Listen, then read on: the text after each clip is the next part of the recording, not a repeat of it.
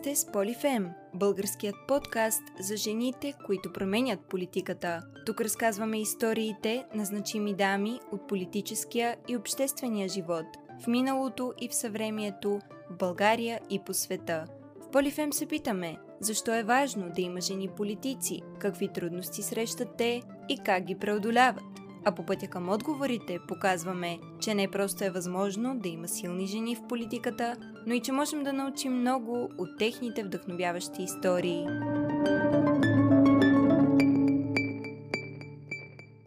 Здравейте, аз съм Катерина Василева и както може би се досещате от липсата на интродукция към този епизод, той всъщност ще бъде доста по-различен от предишните. Днес няма да разкажем историята на жена или жени от политическия и обществения живот – а вместо това ще си поговорим с една много интересна и вдъхновяваща млада жена.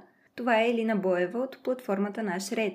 С нея ще си поговорим по темата за жените в политиката и проблемите, които изникват по пътя ни към институционалното представителство, както в България, така и на световно ниво. Знаете, че в някои епизоди се обръщам към различни събеседнички, които да ми помогнат по-добре да обхвана голямата тема, която обсъждаме през призмата на отделните истории. И всъщност днешната ни гостенка, Елина, беше една от тези събеседнички в епизода, който посветихме на Александрия Окасио Кортес. Може би си я спомняте именно от този епизод. Но преди да представим темите, които ще обсъдим днес, нека да дадем възможност на самата Елина да представи себе си и работата си по платформата Наш Ред. Здравейте! Аз съм Елина, моята платформа се казва Наш Ред и можете да я намерите в Инстаграм. Това е млада платформа а, на почти една година и като цяло мога да, да представя самата платформа. Да, да, разбира се. Добре. А, главната цел на, на наш ред е наистина да модернизира мисленето на младите хора, говоряки за политика, говоряки за социални проблеми, за климатичната криза а, и изобщо да се представи а, такъв тип обмен на информация като интересно и модерно нещо за правене, което може преспокойно да се комбинира с интереси от сорта на мода, изкуство, кино, литература. Исках с тази платформа да представя, че а, младият човек в, а, в България в момента е много пластов, има много интереси. И ако политиката е такъв тип интерес, това не го прави част от определен стереотип, това е просто една част от него. И за това гледам като цяло винаги да представя с платформата една обширна гледна точка. Аз анализирам новините, анализирам факти в платформата, по никакъв начин не взимам страни. И определено е доста, а, доста така зрежещо преживяване да, да можеш да си комуникираш с хора а, в Инстаграм на такъв тип теми. Да, на мен това, което много ми харесва в наш ред е точно тази комбинация между сериозни теми, като mm-hmm. политика, економика и така нататък, и по лайфстайл въпроси. Харесва ми точно, че успяваш да намериш баланс между тези неща и да покажеш, че те са съвместими и не е нужно, когато се интересуваш от политика, да спреш да се интересуваш от други теми, които възприемаш за по-малко сериозни по някакъв начин. А, ти спомена, че е много хубаво да си комуникираш с, а, с хората с които се запознаваш през платформата по такива теми. Всъщност имаш ли отзвук от работата, която вършиш по платформата? Как, какви наблюдения си, си успяла да, да добиеш чрез нея за, за хората, които, които те следват и като цяло за, за нашето поколение от потребители в, в социалните мрежи в момента? Разбира се, както с всяка една такава платформа, колкото повече хора дойдат, колкото повече движение има, толкова повече и нали, заключение може да си прави един човек. Мисля, че за времето, в което съществува, аз съм доволна от броя последователи, понеже те са качествени, активни последователи. Те не са а, купени, не са хора, които а, просто а, те следват, но по никакъв начин не не харесва това, което правиш, мисля, не се интересуват от него. Активни са, изпращат съобщения, когато нещо не им харесва, казва, че не им харесва. Честно казано си изненадах. Има наистина много будни хора в България и това са всякакъв тип вариации спрямо възраст, интереси, дали са тук, дали са в чужбина. Има доста така силна и автентична гледна точка, което също не го допусках. Не само за политика, но и за чуждестранни известни личности, за точно за начин на живот, за здравеопазване, за околна среда, за всякакъв такъв тип неща. Това, което искам да кажа, че е нещо много странно. Когато така имам трудни дни и нямам я тази доза самочувствие, която ми трябва, изведнъж някой ми пише колко харесва платформата. И това се случва няколко пъти. А, нали, като каза отзвук. Да. И това е страшно странно, наистина, и обаче е много зареждащо. И някакси момента, в който се чувстваш наистина, нали, за какво да продължавам, няма значение. Някой, и някой ми пише, страшно много ми харесва платформата, всеки ден с интерес, нали, отварям сторитата или нещо такова. И в такива моменти наистина си даваш сметка, че имаха на хора, които по някакъв начин това им се отразява добре и ги зарежда тях. И продължаваш. Да, това е наистина много хубаво. А, ние всъщност с Елина също се запознахме през Инстаграм, покрай така общите теми, които споделят а, Полифен подкаст и наш ред. И затова решихме да направим тази колаборация под формата на днешния епизод и също така няколко публикации, които през тази седмица ще можете да видите в двете платформи. Те ще са свързани с политическите проблеми пред жените в България и с някои конкретни лица от българската политика. И така мисля, че ще се получи доста интересно. В днешния епизод ще си поговорим за голямата тема за жените в политиката – като ще обърнем по-конкретно внимание на проблеми като стъкления таван, сексизма в политиката и необходимостта от ролеви модели и така тяхната а, доста голяма липса в а, България. Като на първо място ми се струва важно да поговорим за ситуацията с представителството на жените в политиката към момента и за това защо е важно да съществува такова представителство, защо е важно да има повече жени в политиката. Това е доста често задаван въпрос който ми се иска и ние да, да поговорим. Като за начало наскоро излезе тази годишната карта на ООН, която представя представителството на жените в политиката по страни и континенти. И като цяло данните от тази година не се различават кой знае колко драстично от данните от миналата година, за които също сме говорили в платформата на подкаста. Средно в света едва една четвърт от депутатите са жени, като все пак има страни, които се справят доста добре по, по този параграф. Страни като Австрия, Белгия, Швеция и Финландия имат 50% или по-голямо представителство на жените в своите парламенти. Прави впечатление, че с доста високо представителство са и страни, които не бихме предположили, като например Руанда, Албания, Сърбия, Перу, Етиопия, Молдова – те също имат доста високо представителство. България по този параграф след последните парламентарни избори преди две седмици ще има под една четвърт жени народни представители. На мен лично ми направи много голямо впечатление, когато, когато четях за, за отделните народни представители във всяка от областите, че всъщност моята област, Благоевград, няма да има нито една жена в Народното събрание. По този начин горе-долу изглежда картината на глобалното представителство на жените в политиката. Към момента жените държавни глави в света са по-малко от 6%, а жените глави на правителства са едва 6,7%, т.е. като цяло се броят на, на пръсти. Естествено се повдига въпроса защо е важно политическото представителство на жените и защо трябва да се стремим към неговото увеличаване, защо тези числа към момента не ни устройват – и какво бихме могли да променим в бъдеще. Защо според теб е важно да има жени в политиката? Ами, повече жени в политиката означава повече гледни точки а, и повече емоция, но казвайки повече емоции, това, означава, това не е нали, нещо негативно. Това, което аз мога да споделя от личен опит е, че когато започнах та, платформата на Ред, получих доста коментари от сорта на ама защо го правиш това? Има достатъчно жени в България, които са във властта, кметове, министри. Това не е ли достатъчно? Това са глупости. Каква е целта изобщо на такъв тип проект? И, и наистина хората са прави, въпреки числата, които ти тук що спомена, наистина като гледаш новините или четеш вестници, виждаш доста женски имена в България. Но моят проблем беше това, че всичките тези жени а, нямат послания към българската жена, независимо дали тя е млада, стара или по средата. Просто те не са ролеви модели по никакъв начин. Няма социална политика, няма отношения.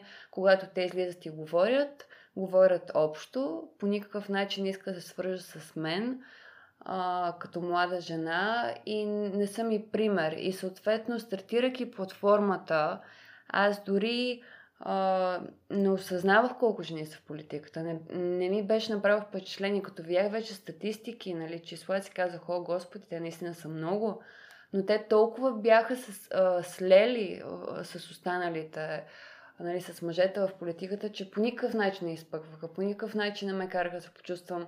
И, нали, както съм ти споделяла, като бъде млад човек, почваш да търсиш а, хора, които са извън България, за, за такъв тип вдъхновение и енергия.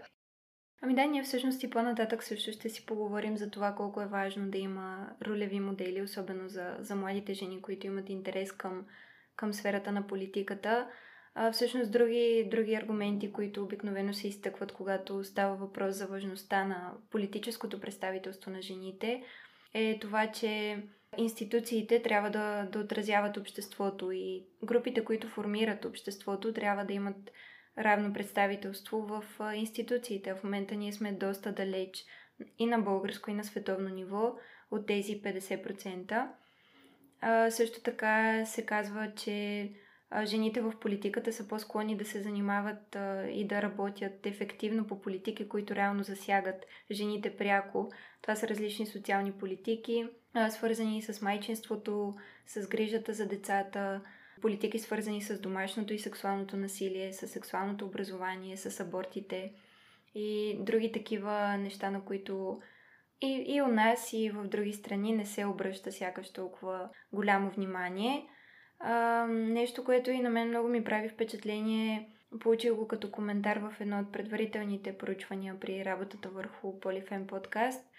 Един човек от така отговорилите в това проучване искаше да се обърне внимание на това, че политики и в случая договори като Истанбулската конвенция, общественият дебат около тях се доминира от мъже и дискурса като цяло политическия се доминира предимно от мъжете политици и ние сега, когато се сетим за Истанбулската конвенция и дебатите около нея, се сещаме за мъжете политици, които са имали определени изказвания и позиции, докато в същото време това е документ, който пряко засяга жените в, и в България, и на международно ниво. И това е нещо, което ми беше много интересно като, като аргумент всъщност, защо трябва да има повече жени в политиката, защото има, има определени казуси, по които те наистина предлагат тази допълнителна гледна точка, за която ти говориш.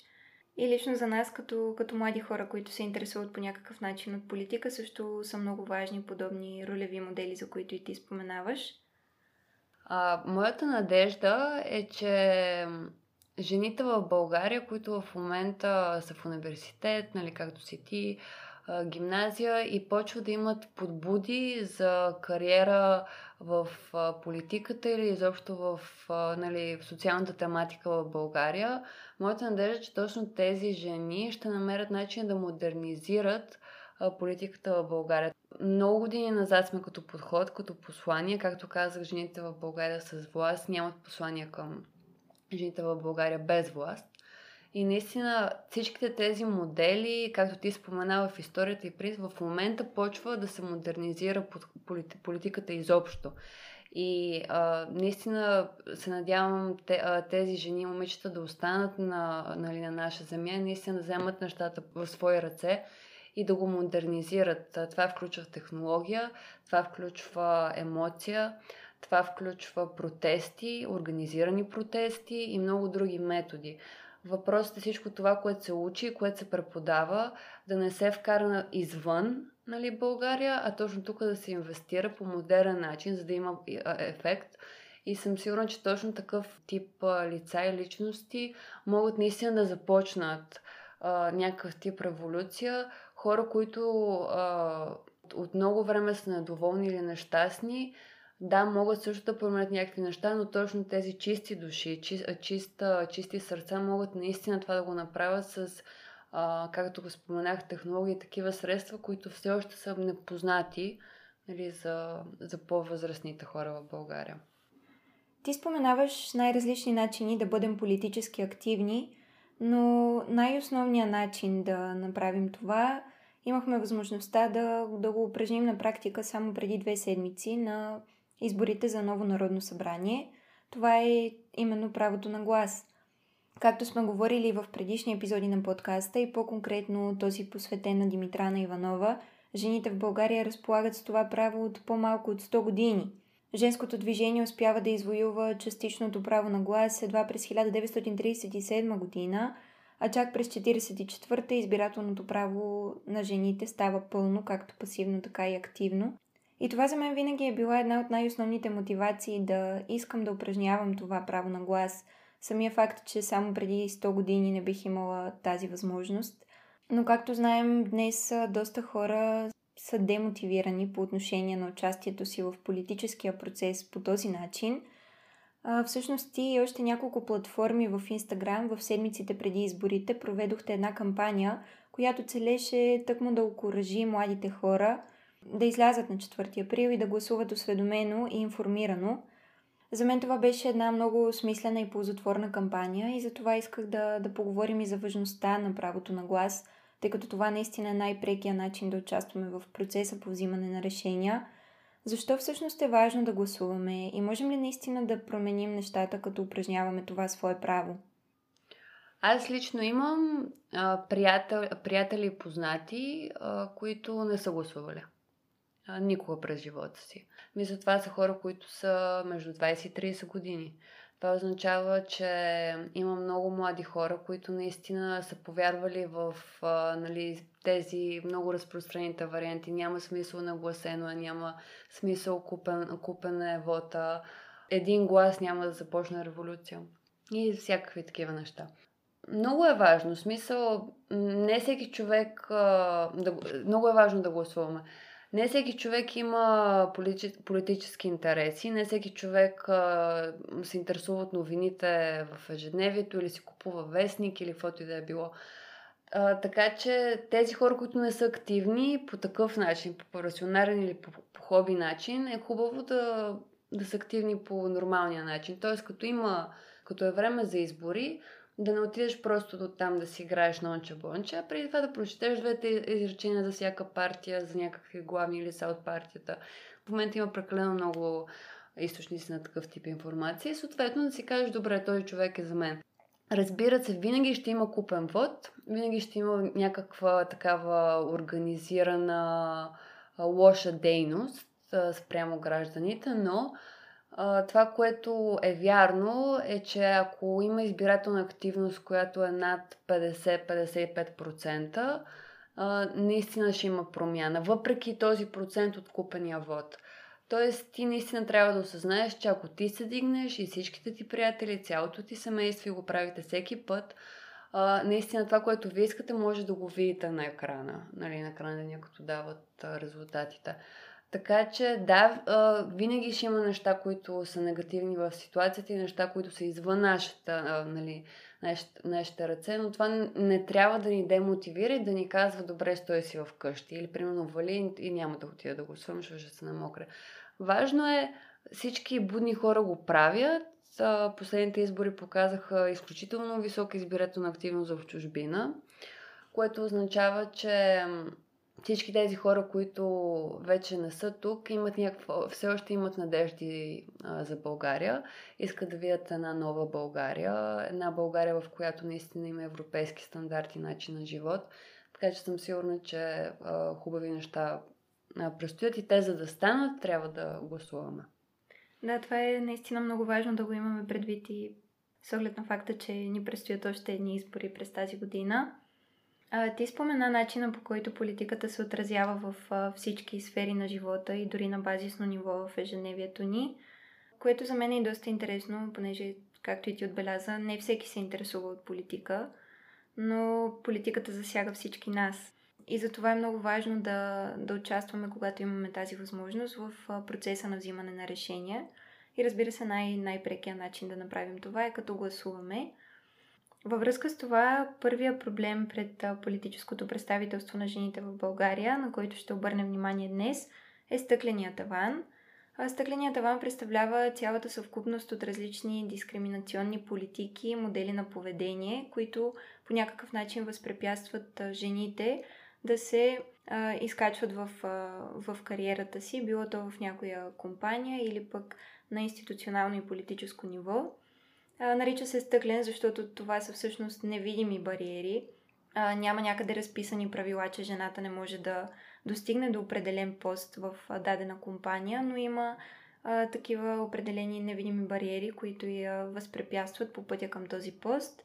Като най-основната такава бариера е разликата в заплащането. А, това е проблем не само на българско, но и на международно ниво. Към 2018 разликата в заплащането на мъжете и жените в България е 13,5%, т.е.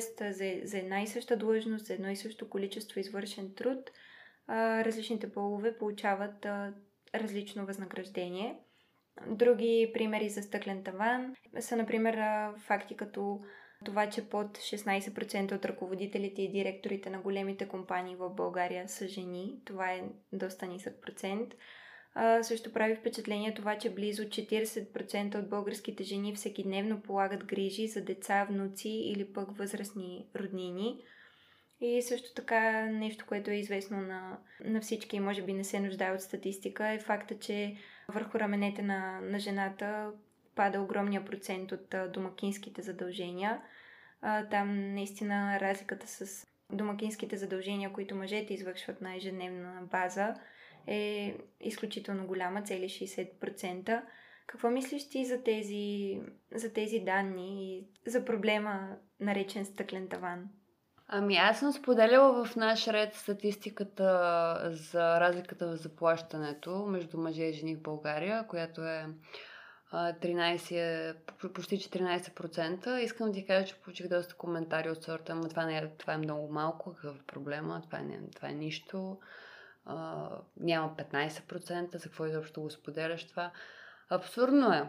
И това, което искам да кажа на, по тази тема е, че трябва да защитаваш труда си. В България е, е много срещано явлението а, моля те направи го нали, за първи път, като работиш с някой, направи сега този проект безплатно, нали, първия, но после, нали, като се поопознаем, като започнем по-сериозно, ще почнем да ти плащаме. Значи, моят съвет е не, не, не.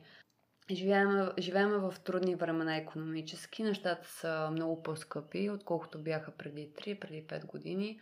А заплащане, заплащането е все още една, обаче на едно точно това, което беше и преди това.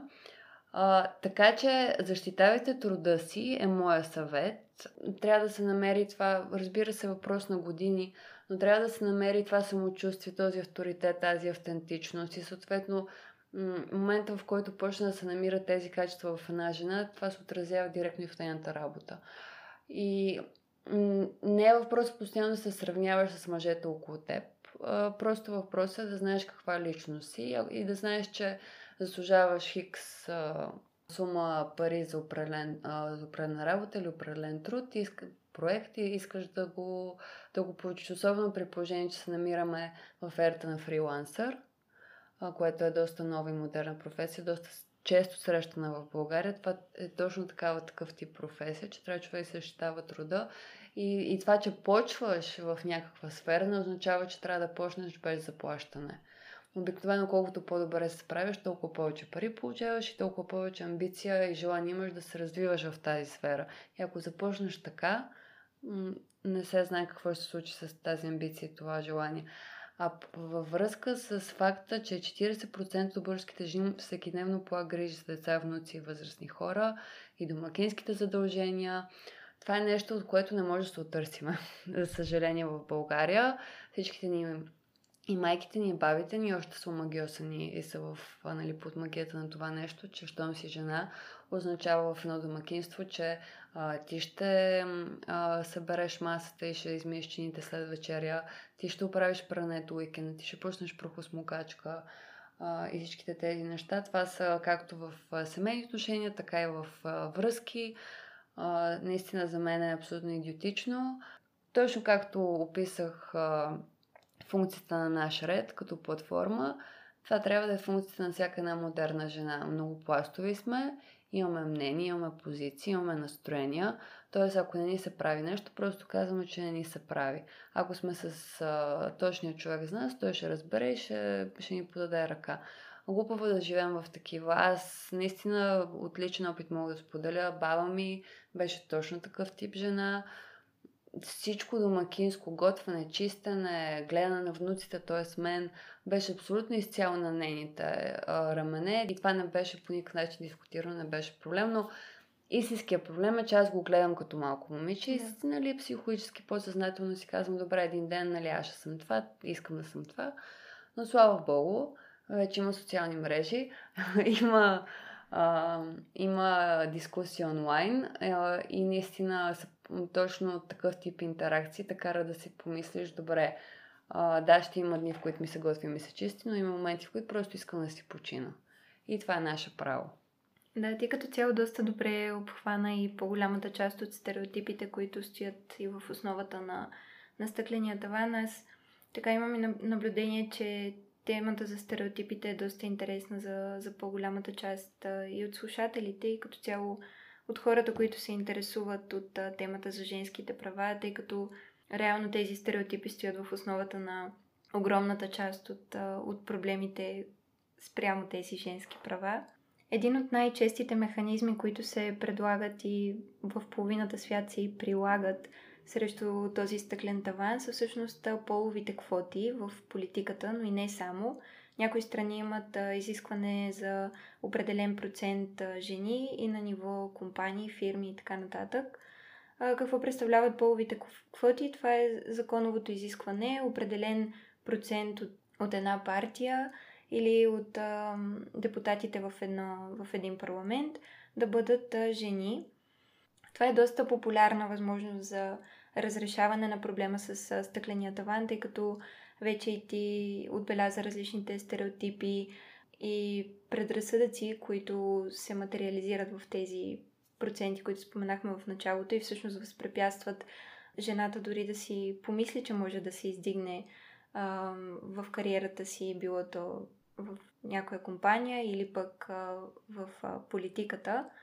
Така че едно от нещата, които се, се предлага като начин да се реши този проблем е да се въведат такива квоти по пол, като през последните години много държави се стремят към такъв паритет и въвеждат ако не 50, то поне 30 или 40% изискване.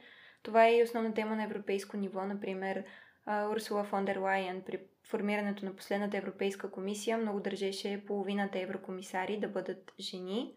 Изтъкват се много предимства на половите квоти в, в политиката, като това, че те до голяма степен преодоляват тези невидими бариери и предразсъдъци, които поначало пречат на, на жените да стигат до тези високи постове. А, и също така те постигат все пак относително равно политическо представителство, което вече говорихме защо, защо е важно да го има. Но все пак общественият дебат не подминава и недостатъците на квотите. А, говори се за това, че по-голямо числено представителство на жените в политиката в крайна сметка не означава по-добра защита на политиките, които пряко касаят жените – също така го има убеждението, че прилагането на квотния принцип не означава и по-голяма демократичност. Например, Руанда, още от въвеждането на половите квоти в своята политика, заема винаги първите места по политическо представителство на жените.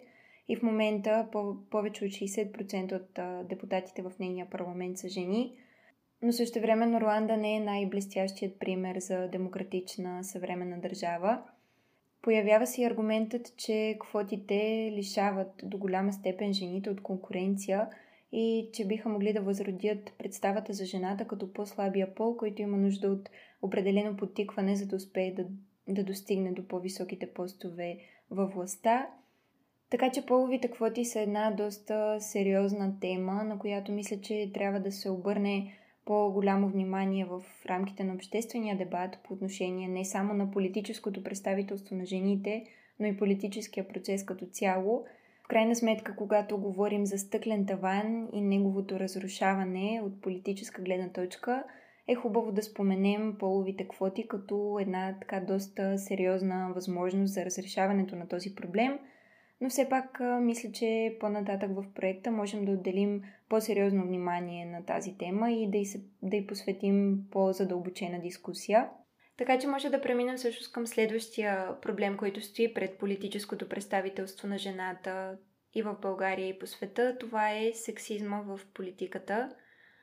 Предполагам, че като го споменаваме веднага ти идват на ум определени сексистки изказвания от страна на политици, а, предимно български, но и чуждестранни. Това е нещо, което го виждаме от всички страни и е доста обезкуражаващо, когато и ние като, като млади хора и по-конкретно като млади жени чуваме подобни изказвания от най-високо ниво. Това допълнително обезкуражава голяма част от жените да, да се опитат да, да влязат в политиката и да оказват пряко влияние на тези процеси, тъй като просто се знае още от началото, че те ще се сблъскат с този проблем и той няма как да ги подмине. Какви са твоите наблюдения по отношение на сексизма в българската политика? От една страна, политиката изобщо се представя като, като мръсен бизнес на младите хора в България, като, като корупция, като а, сделки и такива неща. И съответно те още в началото се демотивират и не искат да бъдат част от нея. Но според мен е, трябва да се представи като вдъхновяваща среда за професионално развитие, която също има стълбица, както всяка една друга професия. Има страшно много вълнение в политиката, принципно, но ние по някакъв начин не стига това до нас, не, стига, не стигат позитивите, особено към жените. И съответно се, отказваме и си казваме, добре, те мъжете ще се оправят, те са по тези неща, така че това според мен трябва да престане, понеже не е така.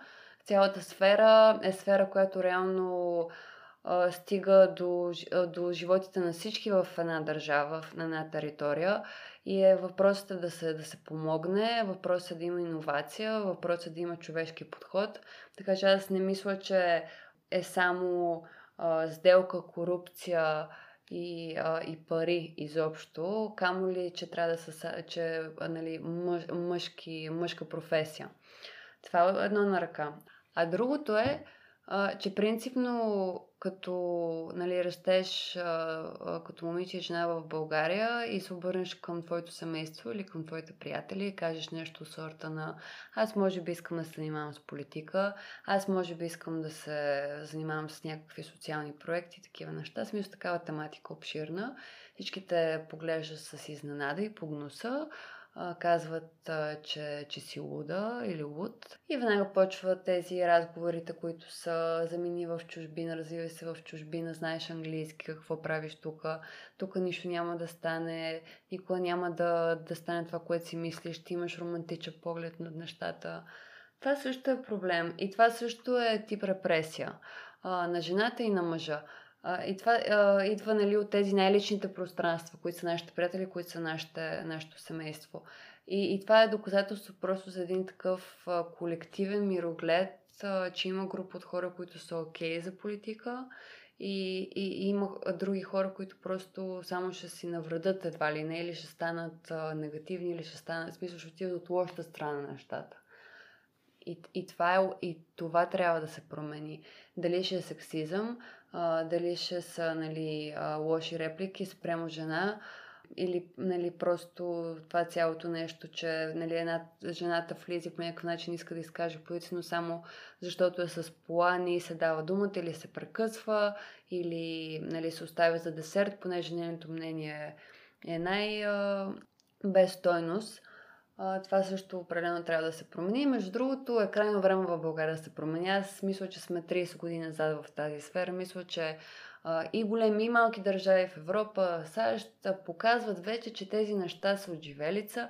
Да, има някакви скандални примери тук там е, още такова отношение към жени и то на години с доста голям опит. Мисля, че се досещате за, за кое имам предвид, но това са единици. Въпросът е нали, колективно да се погледне на нещата по по-модерен начин, по, а, по-уязвим начин, че една институция, въпреки историята си, може да се промени, ако има достатъчно хора, които изискват а, тази промяна. Да, и аз мисля, че ти казваш да се промени колективния поглед, но пътя до там минава през това да говорим във всеки отделен индивидуален случай на сексизъм. И за мен лично пътя към промяната минава точно през повдигането на обществения дебат в, във всеки един случай, в който това се наблюдава като явление, защото в противен случай мисленето ти минава на ниво Ами да, нормално е да се казват такива неща. Това и преди сме го чували. Няма нужда сега да говорим за колко е погрешно или изобщо да, да обръщаме внимание на такова говорене. И реално такива реплики като да не съм жена, че да ми гледат миналото, минават на, на фон. Свикваме с тях и започваме просто да съжителстваме с този начин на мислене, без да се опитваме да го променим или дори дори ние да не се придържаме към този начин на мислене, ние по този начин го толерираме в, в общественото пространство. И според мен пътя към, към преодоляването на този проблем е да се говори по тази тема. Всеки път, когато видиш някакво сексистко изказване, да кажем по новините или дори в някой филм, а, просто да, да го споменеш, да го отбележиш, да кажеш това не е окей. Okay. И по този начин може реално да отвориш очите и на твой близък или роднина, който дори не се замисли, че тук става въпрос за сексистка риторика и че това е проблематично. Ам, например, много ми хареса начина по който Александра Окасио Кортез, за която и преди сме си говорили, а, отговори на едно подмятане от страна на нейн колега депутат Тед Круз. Случая, в който той, той я беше обидил на стълбите на капитолията, много лесно можеше да се подмине с думите ми. Това е просто една дума, а, която той е казал а, не е толкова сериозно, нали, не е толкова голяма работа. Вместо да го подмине по този начин, тя повдигна въпроса от трибуната на, на камерата на представителите и заговори открито за това. И по този начин тя показа като цяло на жените и в САЩ и по целия свят, при положение, че е стигнало и до нас, това, че трябва да се говори за тези проблеми, да се осъждат тези ситуации и да не се толерират по този начин, да не се отхвърлят като нормално е, нали, или случило се само веднъж, няма толкова голямо значение. И според мен това е пътя към, към решаването на, на проблема с сексизма. И хубавото в случая е, че всеки един от нас играе роля в решаването на този проблем. И всеки един от нас може, когато се срещне с такава риторика, когато попадне на такова изказване, защото такива изказвания има в политическото пространство в България не само от страна на мъжете, но и от страна на жените политици, трябва да се говори открито за тези неща и ние всъщност можем във всеки един момент да, да допринесем към решаването на този проблем. Да, и според мен е крайно време да се разбере факта, че такъв тип а, сексистски реплики, а, това е форма на вербално насилие. И не е случайно думата е насилие. Ти си мислиш, че го чуваш сега и няма никакъв ефект а, нали, след това е, че просто моментна ситуация. Но истината е, че такъв тип реплики влизат в твоята психика, в твоето подсъзнание, в начина по който виждаш себе си, в начина по който виждаш твоята роля в света, самия свят. И съответно, колкото повече време се трупа, приемайки такъв тип реплики, забележки, така цементиране на стереотипи, на клишета за жената, толкова повече тази жена почва да си изгражда такъв, мисл, такъв тип мислене за себе си, да си казва, добре, по-добре да млъкна, по-добре да не казвам нищо, няма да задавам въпрос, понеже ще ме вземат а, за глупава или а, нали, цялото това нещо, че мъжа повече заслужава професионално погледнато определени неща, отколкото жената. Така че наистина е важно а, това да, да се разбере, че е вербално насилие, да се разбере, че ни оформя като характер, независимо между от възрастта има доста проучване на, на тази тема. И съответно а, никой не те кара да, нали, да скочиш на масата и да почнеш физически да, да се бунтуваш или каквото и да е било. А, може дори да не кажеш нищо, може да не се защитиш, можеш да не атакуваш, не всички сме като нали, LC, но можеш а, това, което можеш да направиш, което е по-пасивно, но също толкова ефективно, е просто да, да не го вярваш. Смисъл да, да разбереш, че това не е окей. Okay. Да си кажеш, това не ми харесва, това не съм аз. Истината е да имаш тези тактики, мисловните тактики, психологическите тактики, да, да не им позволяваш да ти влизат под кожата и, и да ти влязат на характера и да ти влязат на начина на мислене. В момента, в който това стане, става проблема и, и става за теб. Ти след това имаш дъщеря, предаваш го на нея и така нещата стават а, все по-дълбоки, по-дълбоки. Тук всъщност намесваме и една тема, която споменахме още в началото необходимостта от ролеви модели в живота на всеки млад човек. Имаме ли всъщност ролеви модели в България в българската политика? Към кого се обръщат младите момичета? Кого, кого виждат? На кого се възхищават? Има ли всъщност български жени, на които да, да се възхищават, от които да черпят вдъхновение и добър пример? Или по-скоро търсим тези ролеви модели на друго място? Ти какво мислиш?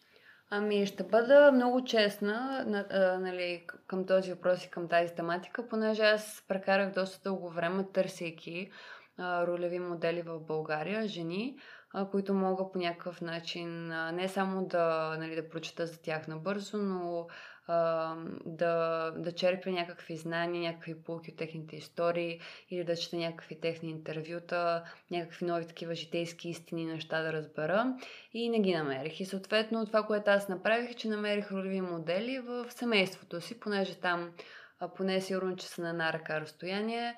Осъзнах, че ако говорим за ролеви модели в България, ще се обърна към майка ми, към баба ми, към прабаба ми, в смисъл за жени.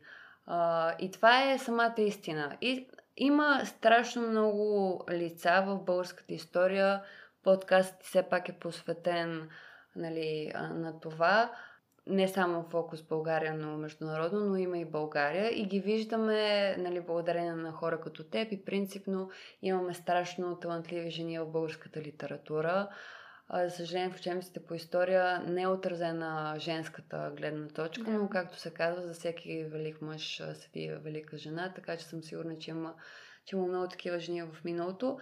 А, но аз съм човек, който е на мнение, че да, трябва да четем историята, за да сме информирани. Може би понякога ще се вдъхновим, но тя не трябва да е нашето гуру.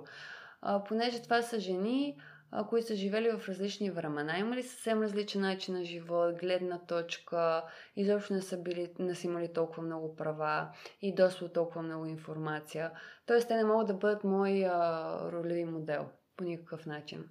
Затова вече поглеждаме към, към Америка, към Европа и там ги търсим. Като едни будни, млади жени в България. Това е истински проблем наистина, мислейки за хората, които аз уважавам, а, ще дам пример за Елена Йончева. Аз много я уважавам като журналист, като човек, който наистина е образован и наистина има езика и опита, които са нужни за нейната професия. Но а, тя също няма послание към българската жена. А, бих искала тя да напише книга или да направи нещо в формата на видео, което да показва начина по който е стигнал до позицията, която е стигнала. Това е много модерен начин в момента. Има страшно много жени, не само в политиката и в, в, в социалната тематика като среди, но и такива, които са в Холивуд, които са в музиката, в театъра. И след дългогодишна кариера, изведнъж излизат и казват, ми да, обаче не беше лесно тези мъже ми се поиграваха, тези мъже ме спънаха, тези жени ме спънаха, имах, минах през всякакви лични проблеми, а, здравословни проблеми и ти изведнъж, след толкова много години гледайки техните филми или слушайки тяхната музика, а ги виждаш като човек. Какъв шок, каква изненада, че тези хора са като мен. И тях ги е боляло, и, те, и, и на тях им е било трудно. Не са станали звезди за един ден или за два дни много от тях те кара да си мислиш, че това да си, да си жив, да си човек означава, че боли. Смисъл. Има винаги нещо, което трябва да се оправи някакъв тип проблем. И точно такъв тип послания тук ги няма. А, може би нещо ги стопира тези жени, които нали, имат повече влиятелност, дали са инфлуенсъри, дали са в телевизията, дали са в журналистиката, дали са в киното, дали са в политиката. 100% има фактори, които ги стопират и по някакъв начин а, им слагат текстото на устата и нещата остават неизказани. Но въпреки всичко, аз съм сигурна, че момента в който една отпуши а, такъв тип комуникация към своите последователи и фенове, ще последват и други. И точно в такъв тип, такъв тип индустрии могат да служат като, като вдъхновение за промени в друг тип индустрии.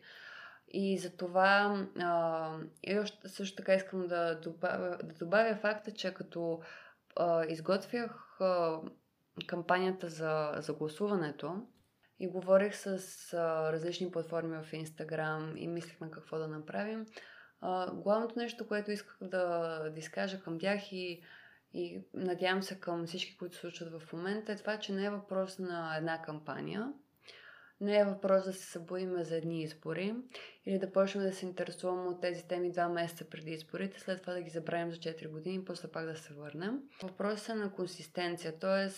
Аз сега започвам да говоря за определени неща и ще продължа да говоря с, заедно с събитията, които случват, нещата, които... И така стават промените.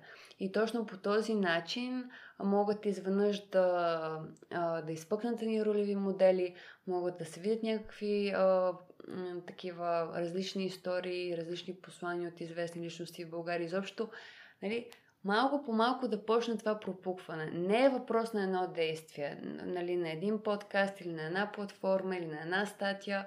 Наистина е много трудоемко и е път, който трябва момента, в който да се поеме, наистина да има консистенция, да не се отказва, че когато има някакъв тип трудност, да се подсещаш, че ти точно заради това си почнал.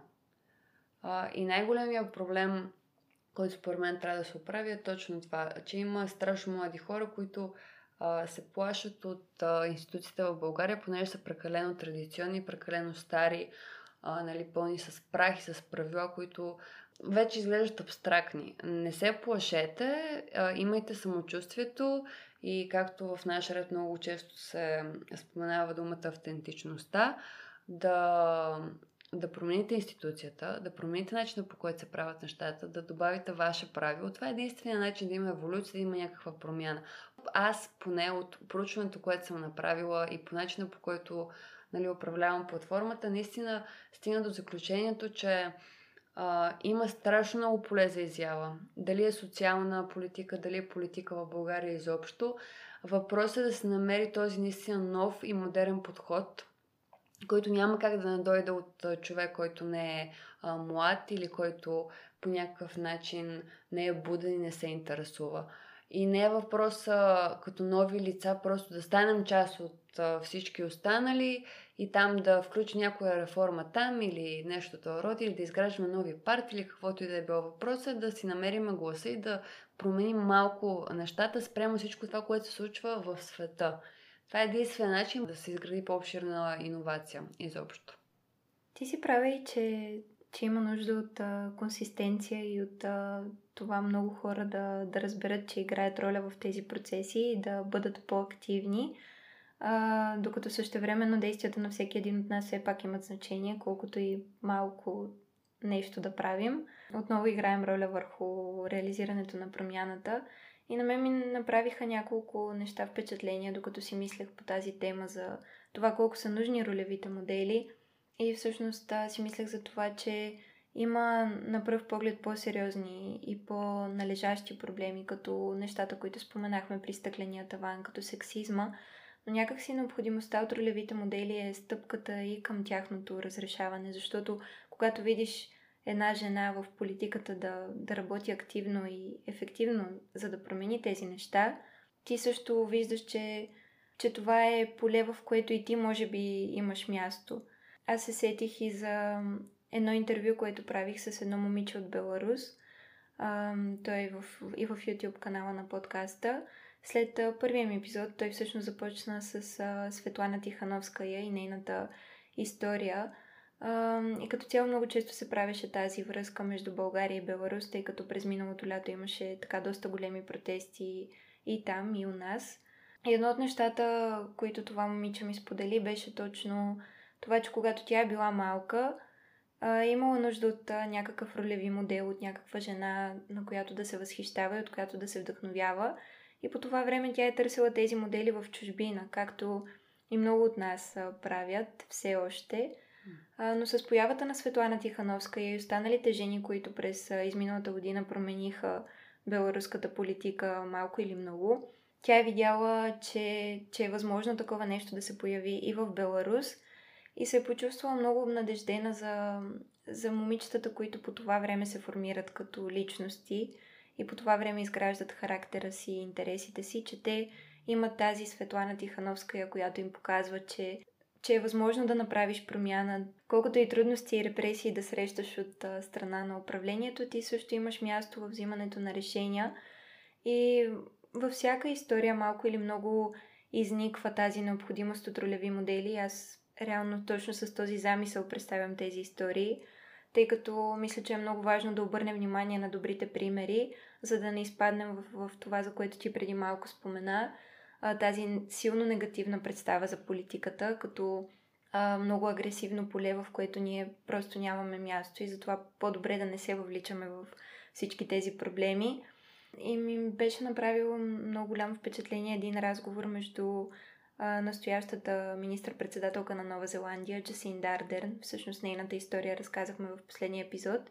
И предишната жена, министър-председателка на страната, Хелън Кларк, като техния разговор е по повод 125 годишнината от получаването на равни избирателни права на жените в Нова Зеландия, което се случва още през 1893 година.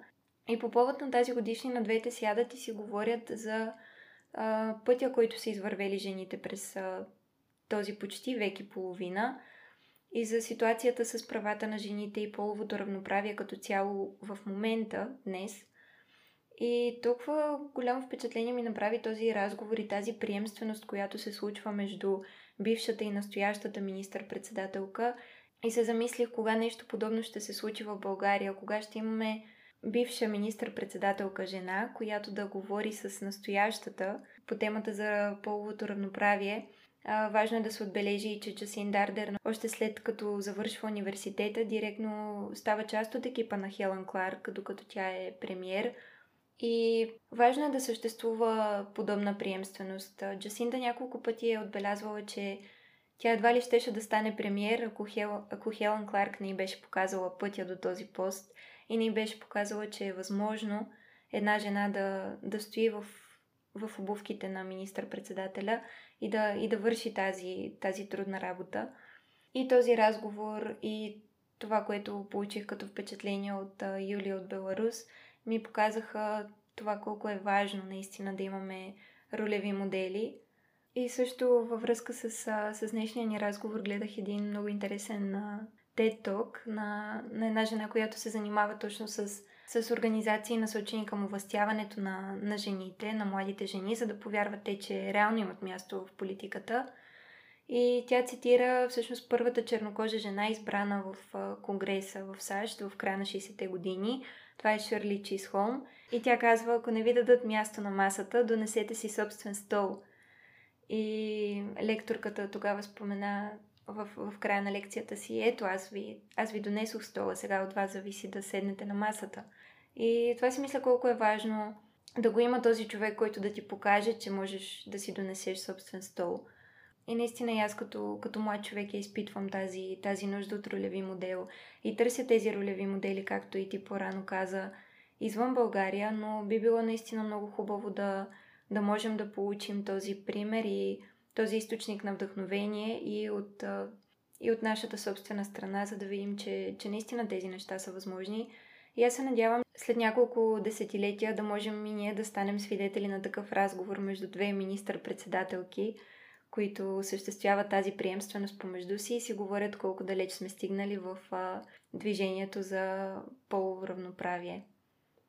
Според мен е много важно моите хора, които слушат този подкаст и принципно моите хора в България, които в момента са в България, има желание да се развиват в България, е да разберат, че наистина е модерно да ти пука, модерно е да си активен гражданин, модерно е да се интересуваш политика. В, нали, в, към жените специално искам да кажа, че е абсолютно окей okay да работите в други, в други полета професионални, но също така да се интересувате от политика. Това не е нещо, което е стереотип, което е по някакъв начин е лимитиращо или ви слага в някаква група хора. Това може да е интерес, може да е хоби, но наистина е модерно да си информиран. Информацията е най-силното оръжие за всеки един човек и колкото повече информирани сме, толкова повече можем наистина да изградим животите, които искаме да живеем. И момента, в който виждаме промяна, която е на по-голямо ниво, дали ще е в нашия квартал, дали ще е в нашия град, дали ще е изобщо в цялата държава, точно този момент ще ни даде на нас а, още повече амбиция и още повече желание наистина да, да се развиваме като личности и да не забравяме, че сме част от общество, т.е. всичко, което правим, афектира хората около нас и не бива да се затваряме в, в тези котийки и да си мислиме, че това е само за нашето семейство или само за нас самите. Хубаво е да сме част от общности, малки и големи и наистина най-накрая да, да започнем да, да мислиме по-колективно, а не толкова егоистично. Да, и наистина е много важно това чувство за общност и аз се надявам, че с това, което правим и в нашите платформи, успяваме по някакъв начин да допринесем към изграждането на една такава общност от млади будни хора, които знаят, че, както гласи един мой любим цитат, с който завършва всеки епизод, жените имат място навсякъде, където се взимат решения. А, много ти благодаря за този разговор. На мен лично ми беше много интересно и се радвам, че направихме тази колаборация. Мисля, че подобна съвместна работа между платформи като нашите може да бъде наистина много полезна отново за изграждането на, на тази общност, а, но и като цяло за да се показват добрите примери и да се разпространява това вдъхновение и този интерес и към политиката, но и не само. И аз ти благодаря за поканата. Можете да последвате наш ред в Instagram на наш ред 2020, за да следите и бъдещите дейности на Елина по платформата. Надявам се, че с този епизод сме успели да ви дадем един скаваем стол, който да вземете със себе си следващия път, когато се взимат важни решения.